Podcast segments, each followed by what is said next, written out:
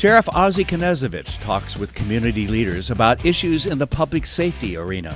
Sponsored by River Ridge Hardware.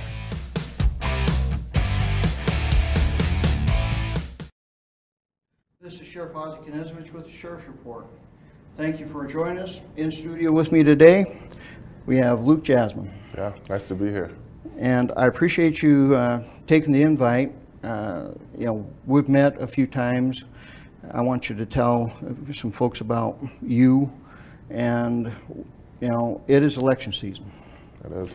And we have a lot of people running for different local government positions. City council uh, is the, the main one right now, both Valley and Region, City of Spokane. Yeah.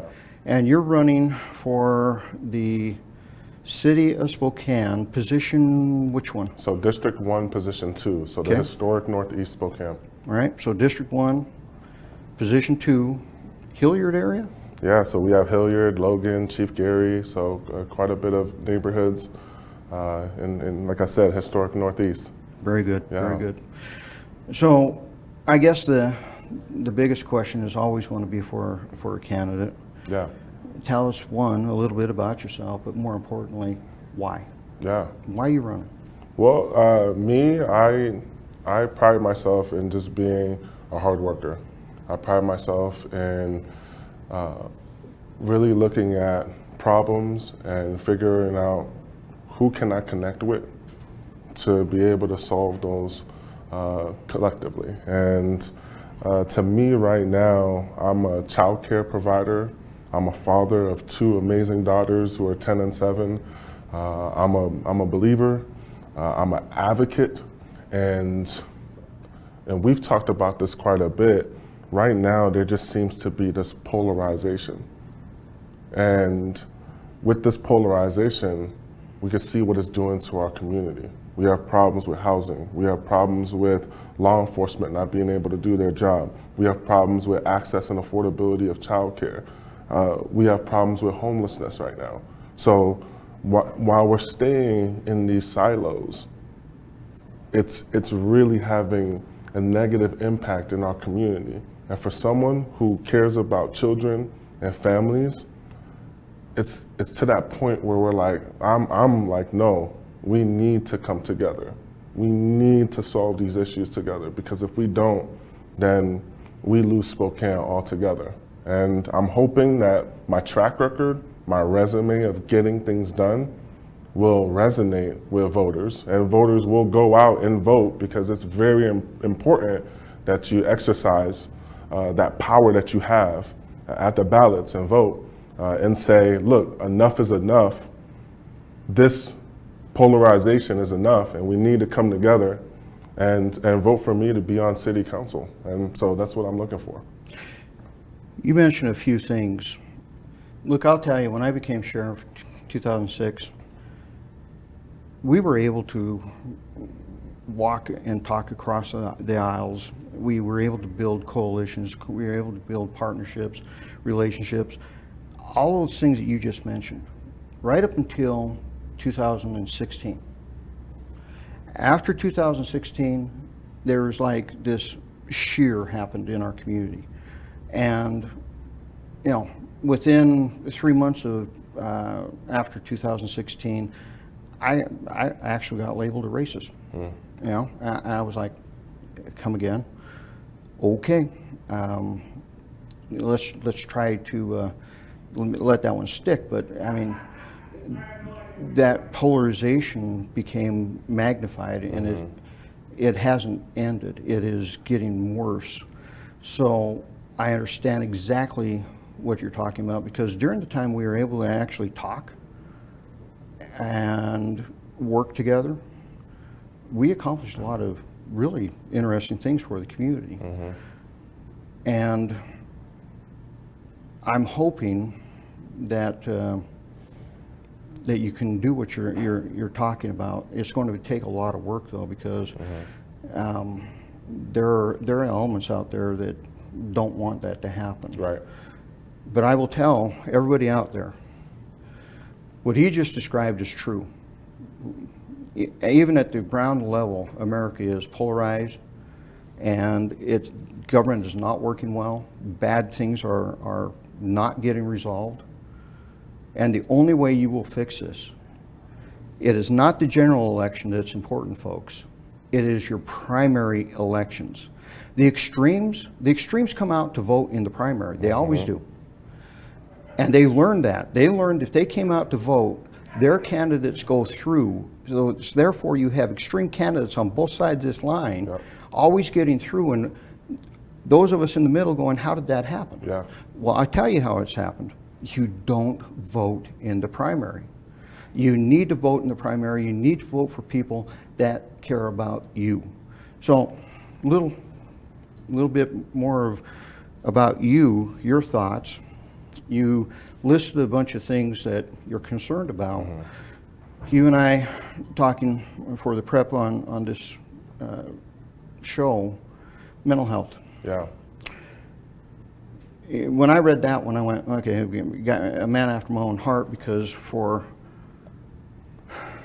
12, 13 years, I have been pounding that mental health drum. Mm-hmm. At the national level and at the state level, they have abandoned the mental health issue. Mm-hmm. They are closing Western and Eastern state hospitals. Mm-hmm. Um, you know, they're still in operation. However, they're downsizing. They're, they've gone with the least restrictive alternative method. And I'm telling you, not everybody is geared for that. Some people need that that institutional based treatment because they can't handle the outside. These folks, they release them on least restrictive alternative, they go to group homes, they fell into group homes, and where do they end up?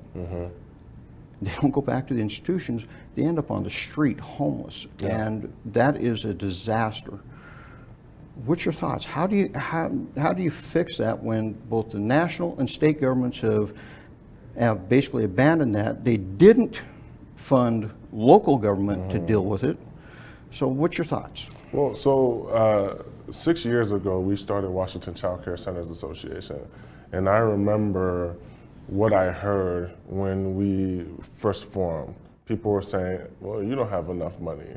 Well, you're not going to have any say whatsoever.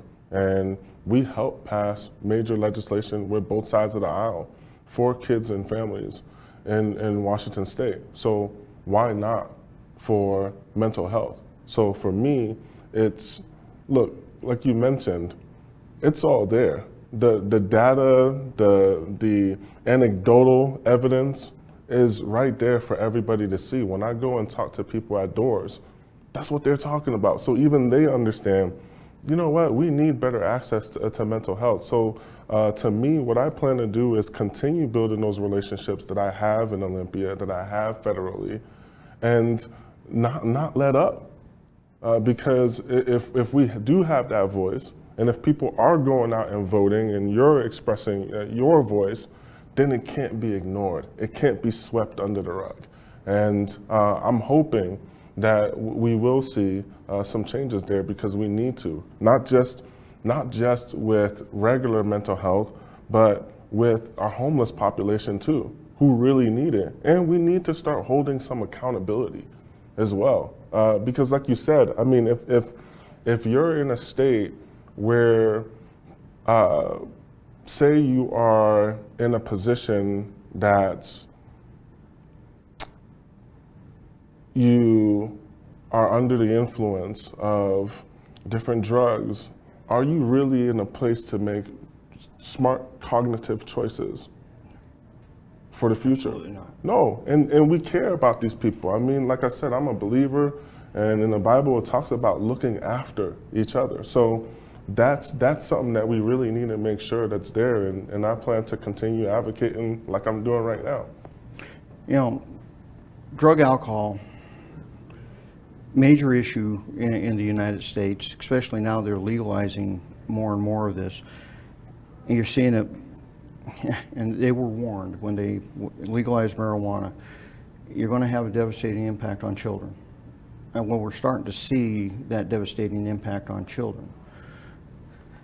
They promised that if we legalize marijuana, the drug cartels would magically disappear and every, illegal marijuana is stronger than ever. The cartels are here bigger than ever. So when you talk about the drug issue, I've never looked at it as, you know, this great big enforcement thing that law enforcement has to do. America doesn't have a drug par- problem per se, it has an addiction problem. Mm-hmm. And until you deal with that addiction problem, you're always going to have more drugs and drugs are going to flow. I agree with you when you talk about the fact that you need to do something to interject and break that cycle of addiction. If I had my way, the next facility built in the state of Washington would be a long-term, because short-term drug and alcohol treatment, it just does not work. doesn't work. 30, 60, 90 days does not work. No. It would be a long-term, and it would be people that are committing these low-level crimes to support their drug habits. They are sentenced to 24 months in a rehab center, and during that time, they're dealt with drug, alcohol, their co-occurring mental health issues, because they help each other. Mm-hmm. You'd work on job skills, job training, education, and before you release them, you'd be looking at getting them stabilized housing, and then a job. Mm-hmm. So when they're released into housing, into a job, greater chance of success. And we've seen these type of models work both on faith-based mm-hmm. and the Oxford House models. So I, I get what you're, you're coming from, but you mentioned something very important, accountability. Mm-hmm. Giving somebody a safe place to shoot up, shoot poison into their arms is not accountability and it's not fixing the problem. In my opinion, it's assisted homicide. We need to get to root to the root. You got to get to the roots. Mental health, drug, alcohol. Uh, let's tackle the big elephant in the room. Race relations. How do we fix this issue? Well, uh, so I don't know if people know, but Ozzie has cameras uh, following him. He's uh, uh, getting interviewed. People come all the way from uh, England just to, to talk to, to Ozzie, and it's because of your fight against uh, white supremacy uh, here locally and, and regionally. And you know, I, I applaud you for that. And uh, to me, it's, it goes back to those extremes again. And uh, and what we need to to do collectively is do stuff like this, where uh, you're coming, and I don't know if people know, Ozzie comes and he brings his uh, other other staff to read to the kids at Parkview, and we're looking to to, do at other child cares uh, to build that that community uh, with with law enforcement, and that's a big piece uh, that I think transcends race. That we really need to focus more on, because the more that we can say, you know what, we're together, the more these extremes don't have such a large voice, which they have. And I know it's it's more attractive to cover the extremes, and a lot of people might think, hey, this is how things are It's really not. but it's not. Because at the end of the day, I think we care about each other, we love each other, and we, we need to, to show that more. And uh, it goes back to voting, but it goes back to our own personal um, goals too, as far as people saying, you know what, I am going to make sure that I'm doing my part to build the relationship. And uh, and we're, we're seeing the effects of the polarization with just what's happening with, with law enforcement right now. Uh, I I understand that there there are bad apples, but I would like to see us.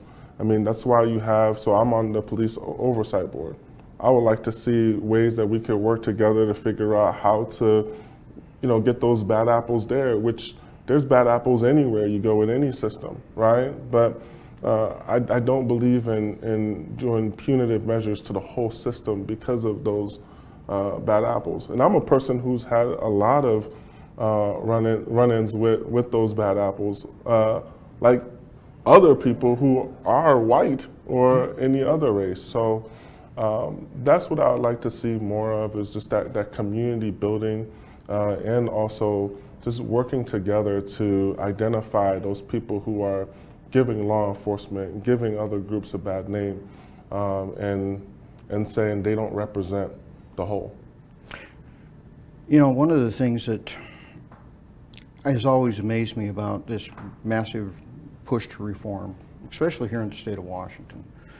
The state of Washington um, has made the claim we are the most reformed state in, the union because our legislature actually did things that even the legislatures in Minnesota where all this this stuff happened didn't even do, didn't even broach this. And it's been devastating, and the effects are going to be devastating. I, for the last month, all we have done is try to figure out how we survive July 26th when these laws come into effect. Mm-hmm. My issue with that is where were these same politicians that are screaming all this reform? Where were they in 2013 mm-hmm. and 2014 when all 39 sheriffs of the state of Washington approached the legislature and asked them to change state law to simply say that if a sheriff or a chief does their job, they follow all the labor law, they follow all the practices, and they prove the point that this, this person did all these bad things, an arbitrator can't give that person their job back. Hmm. Where were they? Where was the ACLU? Where was SCAR? Mm-hmm. Where was all these activist groups when we were fighting to help change that dynamic? Because we do need to make sure that we we're held to the highest standards possible. Mm-hmm. We claim that we live to higher standards. Well, we better live to those higher standards, especially if you're wearing this badge. Mm-hmm. You know, Luc, I've terminated 80 people in 15 years. I take it very serious. But I find it very disingenuous when I see all these people screaming reform that when we came with major reform, mm-hmm. We couldn't even get those laws out of committee. Mm-hmm. So I, I, get it. I understand exactly where, where you're coming from on that. We have about eight minutes left. Mm-hmm. We've talked about mental health. Mm-hmm. We've talked about drugs. Let's talk a little bit about homeless because everybody wants to, to say that this homeless issue, housing issue. No, I'm sorry, folks. Mm. This is not economic driven. There is a housing issue component to it, mm-hmm. and it's called foster kids. Hmm. When foster kids age out of the system, they don't have safety nets you don't, Luc, you don't know how many kids I have talked to out here on this street. Mm-hmm. And I, I walk the streets of Spokane often. If I have meetings down here, I don't drive, I'll walk. I, I do that because I, I get the chance to talk to people. Mm-hmm. I've talked to kids hanging out on the street, and, and Sheriff, I, am 18, I aged out. I have nowhere to go. Mm. And do you really think I want to be out here on the streets? Right. That is that is bad. So I'm going to ask you a question. Mm-hmm. If you were elected, a team of us are working on developing a program where the unions, the trade unions, are going to help us with an apprenticeship program into the trades. That's awesome. Okay? Just like we did with the apprenticeship program into the construction trades. Mm-hmm. Funding is going to be necessary. But it's those type of efforts that we can plug these kids into. We can get them some housing, we can get time. them educated and into a job. They succeed. As a, I, you're now elected. Yeah.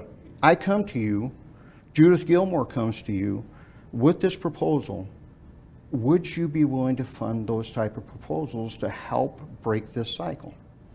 Well, I mean, to me, that's a no-brainer. If if you're if you're getting, uh, like you said, our youth, especially when we're looking at just, and, and one thing that uh, we definitely have to mention is uh, the gangs and the gang-related activity, and the fact that a lot of those gang members are just youth that really don't have many other options, or they don't think they have many other options. So if we're really working together to make sure that uh, they know, hey, you know what, you could you could go this way, and long term, it has a better outcome for you. Then to me, that's a no-brainer. That means that we are making sure we're being smart about how we tackle a lot of these issues. You mentioned the gang issue. That one's kind of kind of really close to my heart because Luc, we have six dead kids in this community Yes. since September. Yes. March, early March, Chief and I step out and go, help, um, community, we got a problem. Kids are dying. We've had more drive-by shootings in this community in the first quarter than we've seen ever. It's only getting worse. The worst part about that is, uh, within two weeks, the chief and I were labeled racist. Uh, we were told that you mentioned gangs, therefore you're blaming this this problem all on the people of color. And I'm going, since when did the people of color have a lock on gangs? Uh, 75% of the gang members in this community are white.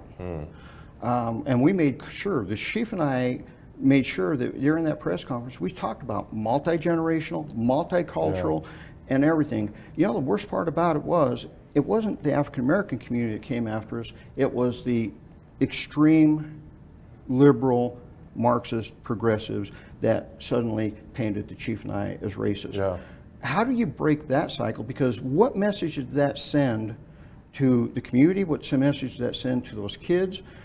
And how do we overcome that? Because these kids are dying. Yeah.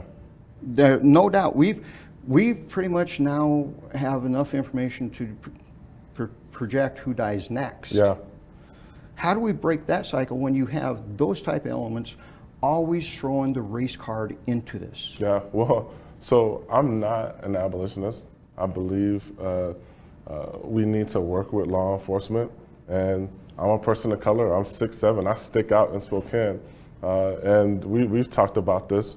Uh, those same groups have labeled me not black. You- all because you support law enforcement. You, uh, and you know that's a national issue. I, I've, I've read that in national newspapers that, especially Black Lives Matter, if you support law enforcement or you're in law enforcement and you are a person of color, you're no longer a person of color. Yeah. How, uh, how, what kind of logic is that, and how does that bring us together? Yeah, I, I, I think again, like like we we've been mentioning, the the extremists have had the mic for a long time, and it's time for us to be able to say no.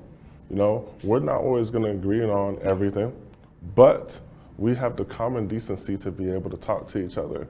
And I think the more and more we show this, the more and more we have conversations like this, uh, then that's how we get there. So as you're working on this project with uh, different different organizations, I'm there. I'm gonna do my, my part to, to try to make it on city council. I need you to do your part and make sure to vote, especially in primary, and we'll get to change the narrative because it's been going too long. I agree. You have a minute. Tell folks how they can help you. How do they contact you? How do they get part in touch with your campaign? And you know, you have basically ten days really of, Yeah. of, of campaigning really hard left before those ballots get counted in that primary. Yeah. Tell tell folks how do they get a hold? Yeah, so uh, look, we are serious about this. We've hit 13,000 doors so far. We've raised over $43,000 from local money, local people just like you uh, here looking for a change, looking for us to be able to work together. Uh, you could reach me at 509 981 5595. That's my direct number. I want to be as approachable as possible.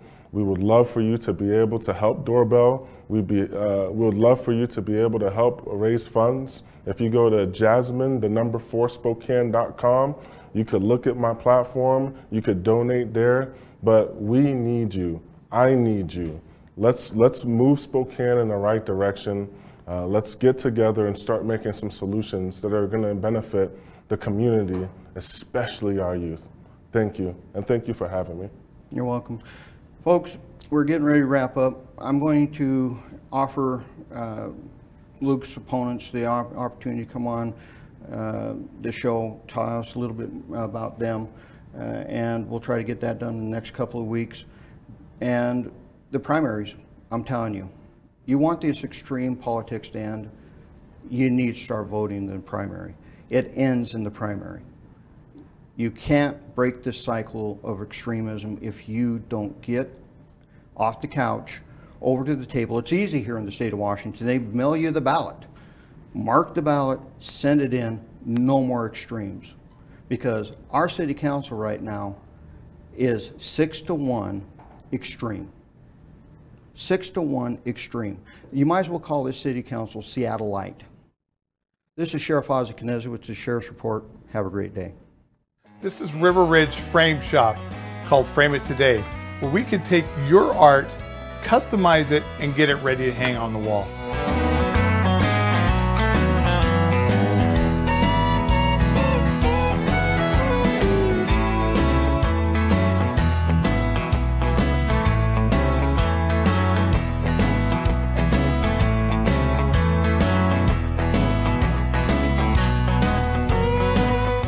Here at River Ridge Hardware, 2803 West Garland. Thanks for watching. Ask the host a question, recommend a guest, or check out any of our other programs on Facebook, YouTube, Twitter, Apple Podcasts, Spotify, or SpokaneTalksMedia.com. Sponsored by River Ridge Hardware.